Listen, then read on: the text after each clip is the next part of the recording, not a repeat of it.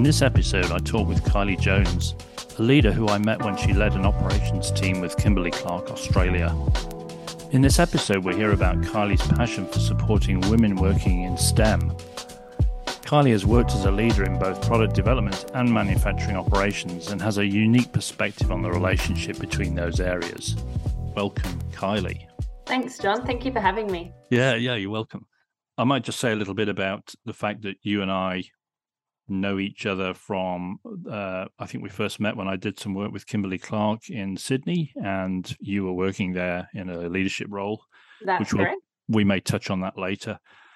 And uh, since then, we've done a little bit of work um, with, with, in your role at ITW as the uh, network manufacturing and distribution manager. So, um, yeah, but let's go back first and let's start uh, like I like to understand a little bit about my guests' early life. When we're young, it's like the figures in our lives at that time have an Im- a lasting impression on us.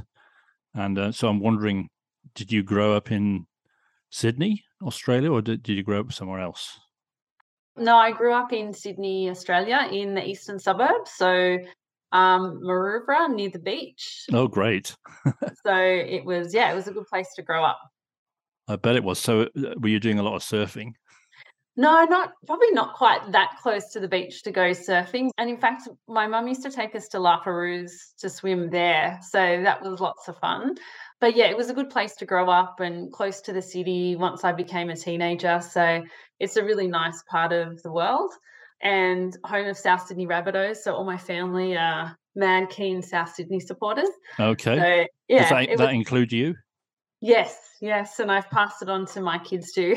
okay, right. Well, I, I follow them as well, so uh, we've got that in common. there you go. Yeah.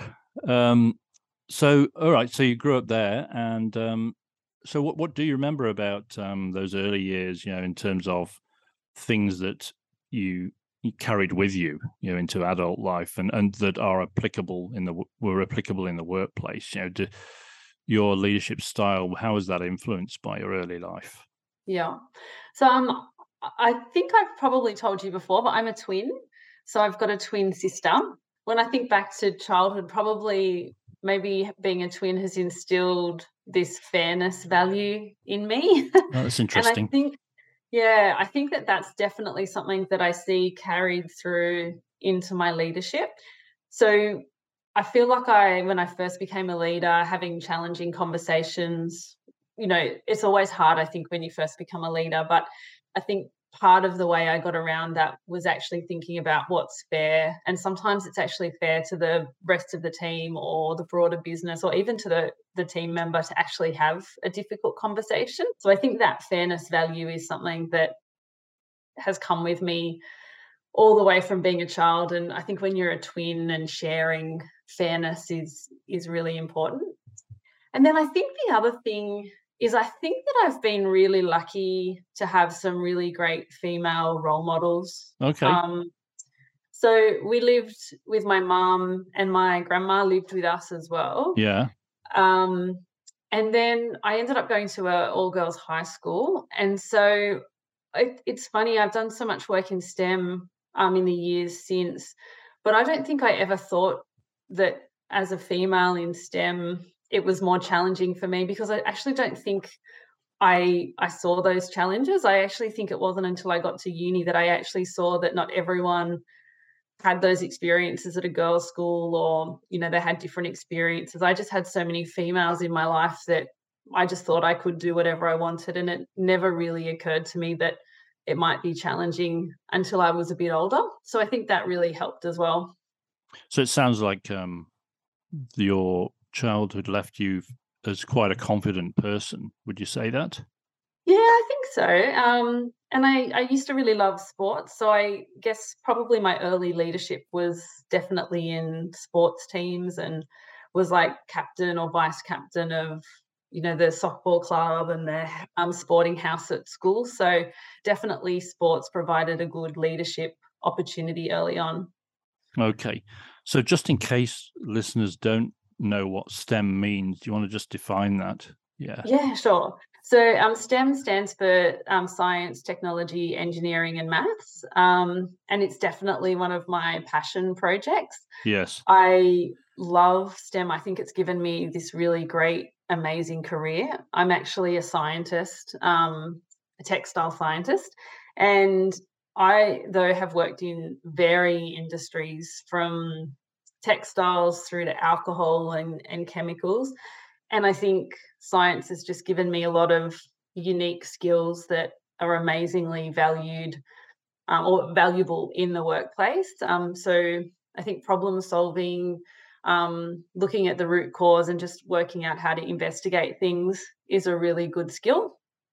And I guess once I became aware that you know the rates of women in STEM are decline or are not as high as their male counterparts, it's something that I've become really passionate about. And um, a few years back, I was lucky enough to be chosen as a superstar of STEM, um, which is this great program to really increase the visibility of women scientists in Australia. So really proud of what I can do there, helping encourage young girls and women to stay in STEM. Yes, and and can you talk a little bit then about? So it almost sounds like there's a there's a sort of fairness values component to that. Yeah. it's like supporting uh, you know women to be successful in an area that um, I mean, let's say it's traditionally been a bit challenging for women to work in that area. Um, and it's interesting. I was just thinking, reflecting on my own experience. I, my my work life started with Unilever Research in the UK, and I worked in this massive laboratory um, down in the south of England. There's probably over a thousand people there and, and, lots of scientists. It was just full of scientists, but there were actually, I'd say, I, I don't know the count, but there were there were there were a lot of women working in in Unilever Research then, and this this is back in the uh, in the 80s, you know. So maybe they got something right at that time because yeah, you know I was fantastic. I was working in an environment where it seemed I wasn't aware then of any lack of fairness, um, and there were you know there were uh, women that had reached senior positions in in that business at that time. So, um, but maybe that's not true everywhere you know, mm. maybe maybe that was an anom- anomaly rather than I, I suspect it was a, a, bit of an anomaly at Unilever Research, but it it does. I was just reflecting on that when you were talking about it, but but when you when you think about your work in STEM then and how you've you were a superstar in STEM, that's a defined role, yeah. So what did that involve? Yeah, so it's a government program, and it really um, it's about lifting the profile of women scientists in Australia. I guess it's based on the premise of you can't be what you can't see. So, getting lots of female role models out there for young girls and women is a great way to encourage them to enter in and stay in a STEM career. And as part of the program, you get taught a lot of different skills around, I guess, like your media presence and communication, um, social media, um, profiles. But I think the really um, heartwarming part of the project is um, getting involved with schools. So you go and visit schools and talk to um, young or young students, but you know, in particular, I guess the target is young girls, um, and it's really about encouraging them to you know look at STEM as an option and then to stay in it. So I've done some great things in that. I did one recently with a group of young students and they were looking at how they could use like all the covid related waste that's coming out in other ways. So you know can they some of those plastics for example could they reuse into um, like leashes and collars for dogs? And they'd they'd gotten through a, a couple of um, i guess entrants in this particular competition. And so now they reached out to that program and they buddied um, the, the kids up with a superstar and I sat with them and we spoke about the scientific method and how you conduct experiments. And yeah, it's um, it's a real passion and I think it's one of the things that keeps me really enthusiastic. And I think um, it's really important to get young girls interested. I, I mean, I see it. It's interesting what you said about Unilever because I also see the operations side and women in operations and you know, gender balance is something that, you know, I'm really passionate about getting, but we, we're not there yet. And I think the more people you have coming through at their early career stage and making sure the system's set up to actually keep them there through their career means that you will end up with more women in senior leadership roles. And so that's exactly what I'm passionate about doing, you know, encouraging people to to end to end stay into STEM and manufacturing too. Well, you're certainly role modeling that, aren't you? It's like you can't be what you can't see. Well, if we look at you, you are doing that. So, yeah, thank you. Yeah, no, that's right. I mean, that's um, pretty clear to me. You know that you're role modeling that behavior, and and um, I've I've seen your your career blossom. So um, let, us just go back again though to having a twin, and then um, I guess having having arguments with that twin when you were young about when something wasn't fair, trying to make it fair. I guess. Um, so, and you touched on difficult conversations. You know um, how uh, it's fair to have the difficult conversation, and I agree. I think it's fair. It's almost it's not fair to not have the difficult conversation. I think in the in in a lot of situations because um, as leaders, you know, if we don't have those difficult conversations, then someone's going around totally unaware that there's an issue, and and they they also they miss the opportunity to grow. And we and when we don't have the difficult conversation we also somehow miss an opportunity to grow as well. Because you know it takes some courage to do those. I was fortunate enough to have a mentor in that area um, when i was in my 30s and he was e- exceptional at difficult conversations so he, used to, he was a, he was in hr and he used to take me into meetings when he had difficult conversations so i used to witness these difficult conversations and learn from his his role modeling right in front of me. Yeah, sounds and, like an awesome learning opportunity. Oh, it was it was fantastic, and uh, um, his name was Bert, and uh, he was a Scotsman, and he was he was very direct and very open and honest with employees, and they didn't always like what he said. Um, there was one occasion where um, I was in a meeting with him, and um, I was I was making notes while he was he was actually having to discipline someone for something they'd done, and uh, this person wasn't um, taking this feedback very well, and they threw a cup of coffee at him.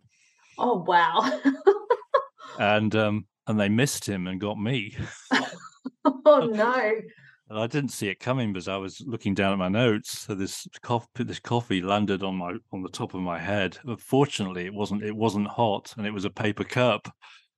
But uh, wow. yeah, that was one of the more dramatic uh, experiences of you know learning about difficult conversations. So yeah, yeah, there was something about that. I have not had that experience in yeah. my career so far. Well, I, I, never had it again, and um, you know there was something to learn from that. You know, it was like you know you've got to be careful how far you push people in a difficult conversation you've got to get the tone right and we don't always get it right even the even the people who are experts don't always get it right um, and bert was definitely an expert but yeah i think I, I liked you the fact you touched on difficult conversations i think that's that's something that's a big part of being a leader and being and it's that's part of helping people develop. Yeah and I, you and i have done some work together on uh, development and you know i've seen you have those difficult conversations and and and what you see as a result of difficult conversations is sometimes people grow amazingly from them. Yes definitely agree. And you know it's like and if we don't do them we don't give them that opportunity. So it's like we have to look inside i think what's the thing that's stopping me have that difficult conversation and and deal with that when it's it's like an internal process when I get over yeah. that that block that I have and go and do the difficult conversation even if I don't do it skillfully just pra- I mean this is an area where practice definitely makes perfect. Yeah. And throwing yourself into it. Anyway I'm doing too much talking um let's talk about um you know you you mentioned that you uh, were you're a scientist and you're a textile scientist. Yeah. So was that your first job? Yes. So my first job out of uni I was a textile scientist. I actually worked in a company that made carpet backings and geotextiles, so textiles that are used in um, like road bases and sort of building and things like that. And pretty quickly started in um, like an R&D, like product development type role. Um, so I spent like a lot of my career actually in product development. Um, and that was a really fun job. It was, I think, a really good company to start in after university. Everyone was like great to work with. Um, I'd only been there a few years though, and the company actually closed. They were bought or sold to a much bigger company, and um, they decided that that particular site wasn't viable. Um, but while I was there, it was awesome, and I, I, think it was a really good first role out of uni. And can you remember any key things that uh, happened there that of note? Um, like well, that was actually, your first. That was your first experience in the workplace, was it? it? Yeah, it was my first experience in the workplace, and actually, the funniest thing that comes to mind when you ask me what I recall, the first thing that I actually remember is that my boss telling me that if I was going to be successful in business, I need to learn how to play golf. and so, actually, every Thursday afternoon for a really long period of time, he would um, or I think he was just a golf fan, to be honest. But we would go to the local golf course and do, and it, various people from work would come. But um, he was determined that I was going to get a good golf swing um, while I worked for him. But um, I can't say that that's really a sport that I've taken up since. but but from a work perspective, um, or a, I guess a career perspective, I think one of the things that it did really early on was give me a really strong customer focus. So um, even though I was just out of uni, I was fairly quickly um, taken to customer sites, and if a customer had a particular problem, um, I was taken out to the customer site. So I think it gave me really good exposure to you know putting the customer at the heart of everything that we do. Oh, I think that's a great thing to learn early. Yeah, yeah, because uh, you know that can completely change the way you look at things.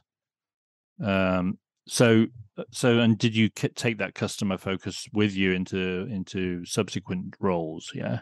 Yeah. So after that, I went to Huggies, um, and I worked in product development there in various roles, and then also in operational roles. And absolutely, um, having the customer at the heart was a focus of that brand and and of that company. So those products, I think, because Huggies nappies are worn by babies, you know, they're small and precious and gorgeous, and mums and dads um, just love their babies. So I think it was a really nice brand and product to have an emotional connection with. And so once you have that emotional connection, it's it's definitely easier, I think, to have a customer focus for a product like that. Oh, I'm sure. Yeah. So this is this was with Kimberly Clark. Yeah. That's and correct. Yeah. So, and how long were you with Kimberly Clark? I was in the end. I was with Kimberly Clark for just over 16 years. Um, I started off as a product developer. Actually, did some global work in product development for them too. Um, I also did operational roles with them, so running a nappy line, which was just awesome, and that was my first um, foray into manufacturing, and I just fell in love with it, and that's where I ended up. um, and then I've also led up the research and development team for Huggies for Australia and New Zealand. So I had a team of product developers working with me as we developed all of the Huggies baby and childcare products, so wipes, nappies, nappy pants so say say a little bit about the difference between managing an R and D team and then managing a production line that's that's producing uh, Huggies nappies at what fifteen every second or something.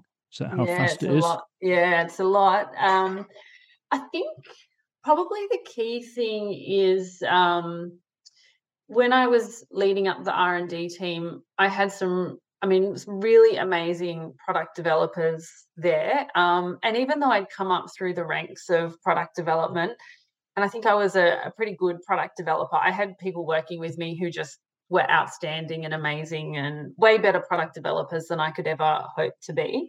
Um, so they've got their own set of technical skills and they're really, really highly motivated. So, and a lot of them also have those same customer contacts as me. So I, I probably felt that the why wasn't as it was almost like they knew the why fairly intrinsically and i probably didn't have to spend as much time you know focusing on the why with the r&d team whereas i think with the production team sometimes the way it is is that the production team might get the worst of something just because it's the best for the business and so in that case selling the why and explaining it is really really important and i think that's probably one of the things that I could bring to that team, which they hadn't had, I think, before. So a lot of the when I took on the operational role there at Huggies, a lot of the previous team leaders had been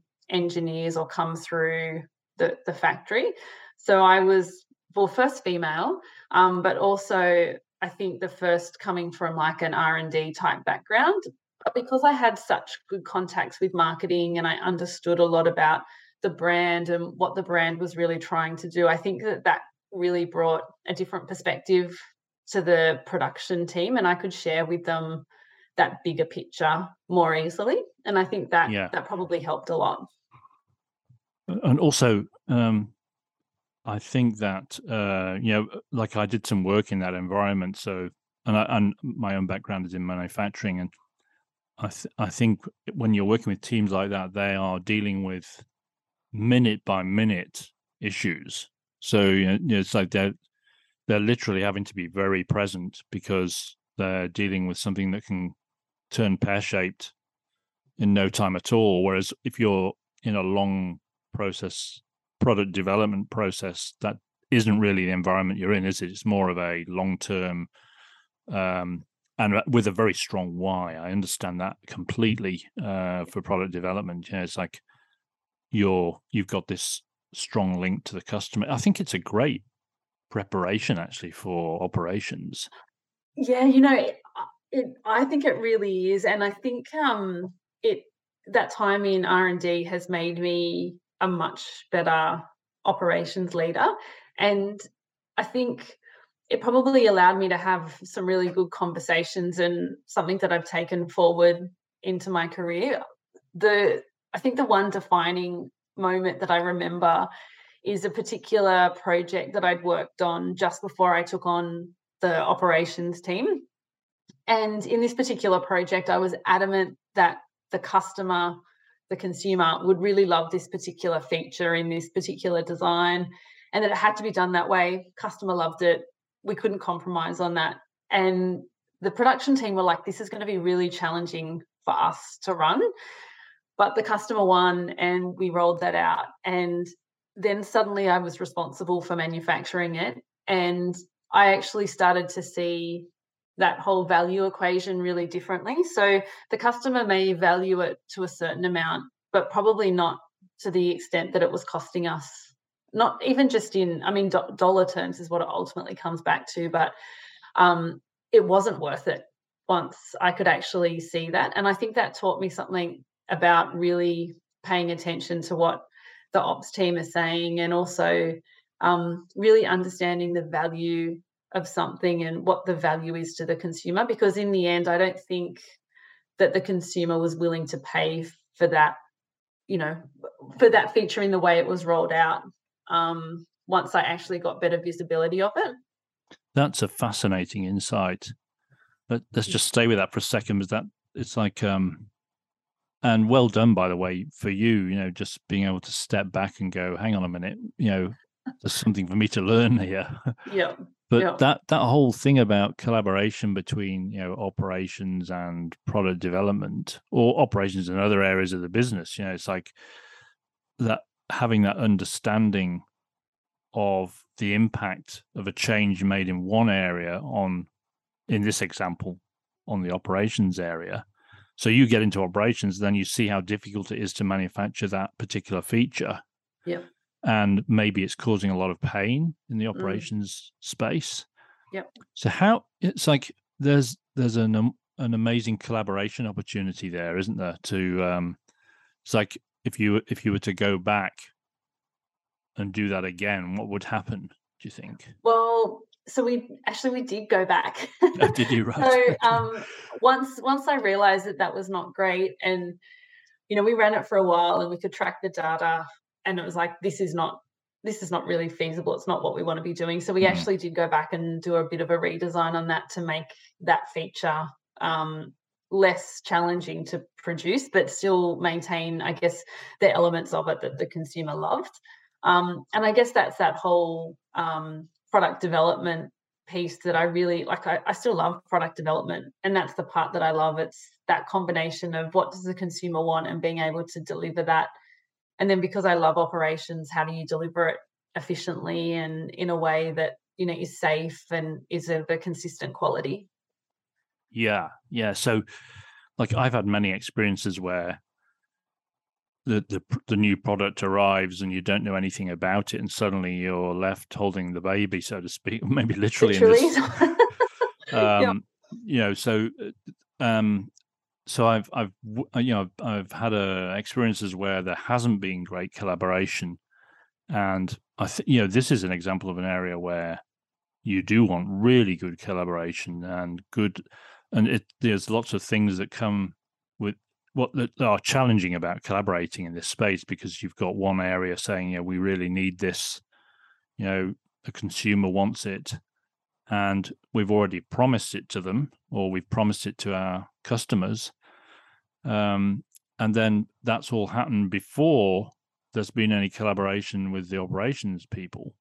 Whereas if you get them involved early and make them like they if they if they see the strong why I think operations are more likely to come to the party in inverted commas and and really try and if they're part of a team from the get go.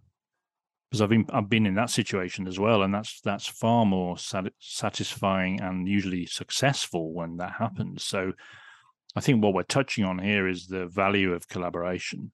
Yeah, acro- across across different areas of a business, and uh, it won't it won't only be true for operations and product development although i think that is a that's a really uh, good example of one that if you get that right that contributes to the future success of a business in a big way.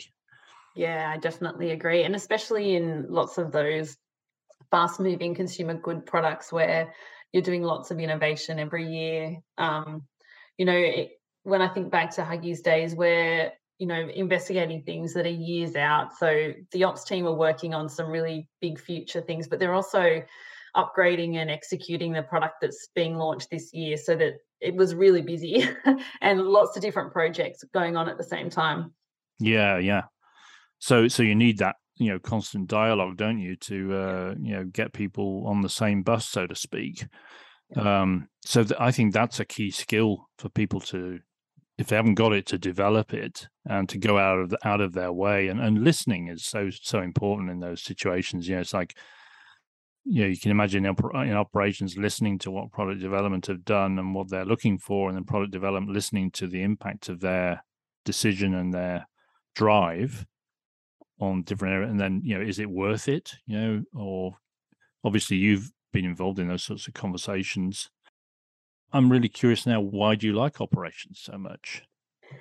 Yeah, um, that's a great question, John. I think there's something a little bit crazy about the everyday in operations. So you don't know what you're going to get on any given day. And so there's probably an element of excitement and, you know, sorting things out and problem solving that I really like.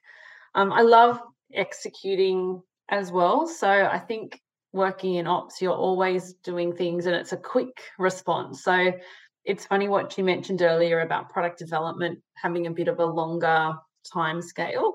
I think one of the things I really like about ops is that it's a bit faster. And, and I think as I've progressed in my career, that's changed a little because there's much more strategy involved as I've become more senior. But um, yeah, I think I really like executing as well. And the people, I love working with like the production teams. There's just so many amazing people that I've met like throughout all my jobs and you know, I love all of them. They're just yeah, always really interesting and it's been fascinating to work and meet with so many different people. It sounds very familiar to me, but that's why I moved into operations from research. Because I found, I found personally found research was just a bit too slow for me and not not exciting enough. And yeah. getting into a factory environment for me met that that really hit the spot. You know, it was like uh, it might it probably sounds a bit weird to say, but you know, I, I spent like you know 20 years working in factory environments. You know, which are you know they're challenging environments to work in sometimes from just temperature and everything else you know i mean it's and safety. You've got to you've got to have eyes in the back of your head sometimes in those environments. Yep. i loved it. And I, I, it was just the the immediacy of it all and the fact that you have to think on your feet you've got to react quickly and and every day there's you know there's a goal right in front of you and you get immediate feedback against that goal. So you know exactly when you walk out, when you're going home, you know exactly how well or how badly the day has gone. Yep. There's yep. something about that that's just very rewarding. And like you said, the people in operations, like I remember working in factories in Merseyside and then in Edinburgh, and just the people are the salt of the earth in those environments. What you see is what you get, and there's just people are just very direct honest. I love it. I love yeah. that environment. So Kimberly Clark took their business, their manufacturing business offshore uh, for Australia. So you must have ended up looking for something else, I guess, in the manufacturing space. Yes, I actually chose to move on from Kimberly Clark, um, mainly because I love manufacturing and I still wanted to stay with a company that had local manufacturing. So then I went to Diageo and was managing their product development team of like liquid technologists and packaging technologists. That was super fun. So, alcohol industry, first time doing food, which was um, good. Yeah. And amazing brands. Like, I think that's probably the other thing that I've learned over the years. It's so much fun to work with big brands, and um, Diageo has got some stellar brands mm. to work with. So, super fun. Um, my leader there was amazing. So she was she was awesome, a great role model again. Um, you know, she was really knowledgeable about all aspects of the business and um, really customer focused as well. But mm. she really cared about people. And I think it's the first time in a long time I'd had to pick up new products, whole new technical sort of aspect of things. And so I guess I really was pleased to know that I could transition. Um, so as a scientist, I wasn't just locked into being textiles or nappies, that I could still take a lot of those skills and transfer them to another industry. And it helped me realize that as a leader, my job isn't to know all that technical detail, it's just to know enough to ask the right questions. Mm. Um, and so that was a really good learning experience for me when I did yeah, so in that in that environment, then you're managing people who are doing product development. Yeah. So you don't have to get down into all the little tiny details. Yeah. It's like it's more about how do I motivate and engage these people to reach their goals and to you know deliver what the business is looking for. Yeah. Yeah.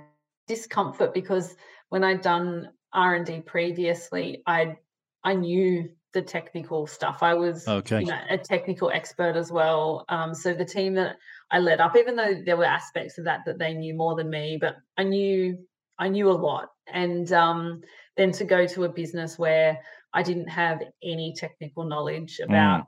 any of the products that my team was working on. Um, there was a certain level of discomfort there to the point where a few weeks in, I actually said to my boss, I was like, why did you hire me? Just want to check.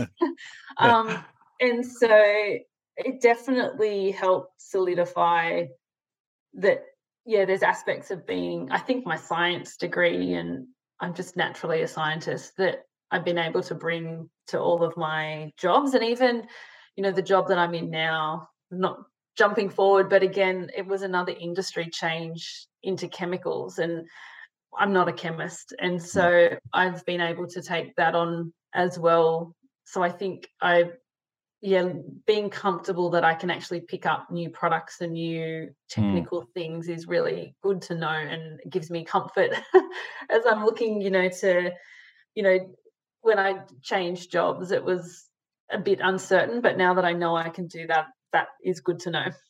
Yeah, it's a very different perspective, isn't it? Going from uh, managing a process, a development process, and managing things, and being hands on with that to managing people.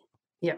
Um, so, so then you know you made that move to ITWM, which is a you know a different industry again. And what is the most recent role, and what what would you say? Any leadership um, learning from that? Is it still? Are you still being stretched? Yeah, absolutely. I think in my current role, I've taken on the responsibility for four production sites now. That's been really interesting, um, made up from some really different businesses. Um, so ITW acquired them, and um, that's how they've all become joined together.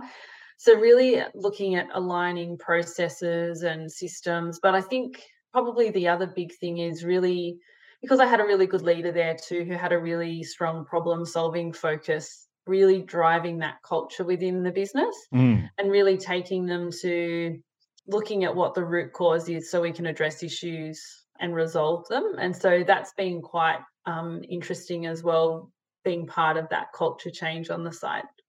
Sites. Yeah. so what was it what was the culture like before you introduced that sort of more more methodical approach then was it more just um, you know flying by the seat of the pants type thing yeah, I mean, I think like a lot of industries, it's probably was a bit more firefighting.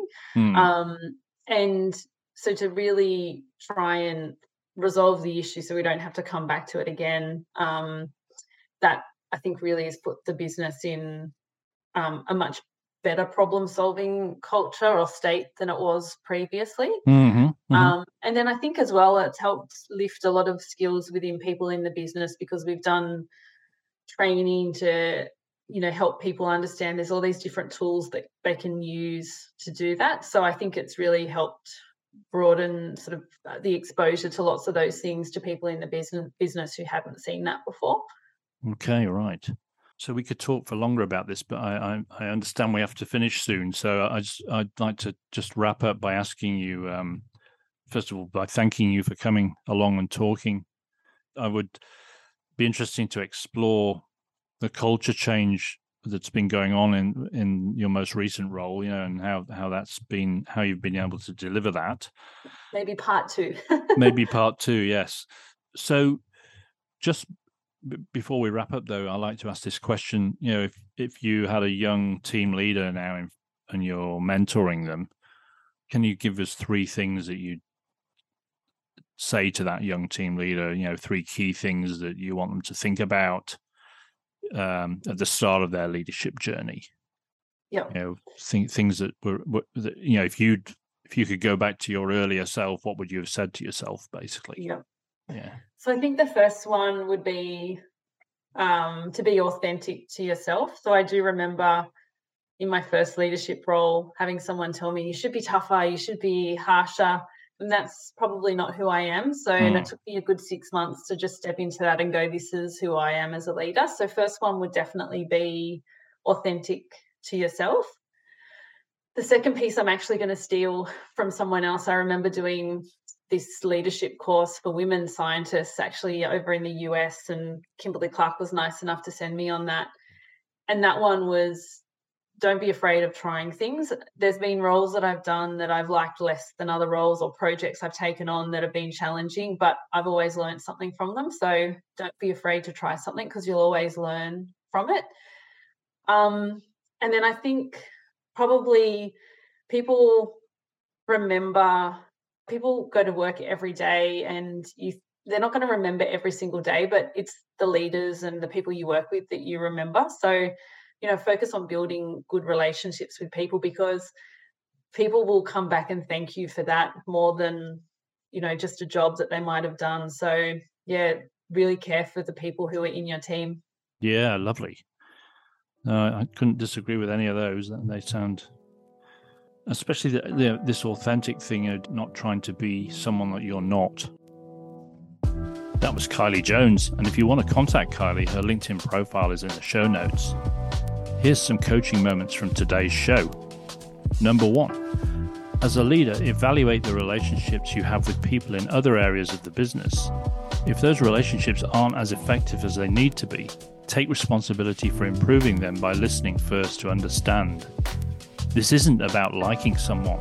It's possible to collaborate very effectively with someone you wouldn't call a friend. Number two, does your team understand the value they bring to your business? Take time to ask team members how they bring value to the business and acknowledge that. This will build the team's understanding of why it makes sense to be motivated and engaged. And number three, if you have a frontline leader reporting to you, schedule a discussion to review collaboration with other areas of your business.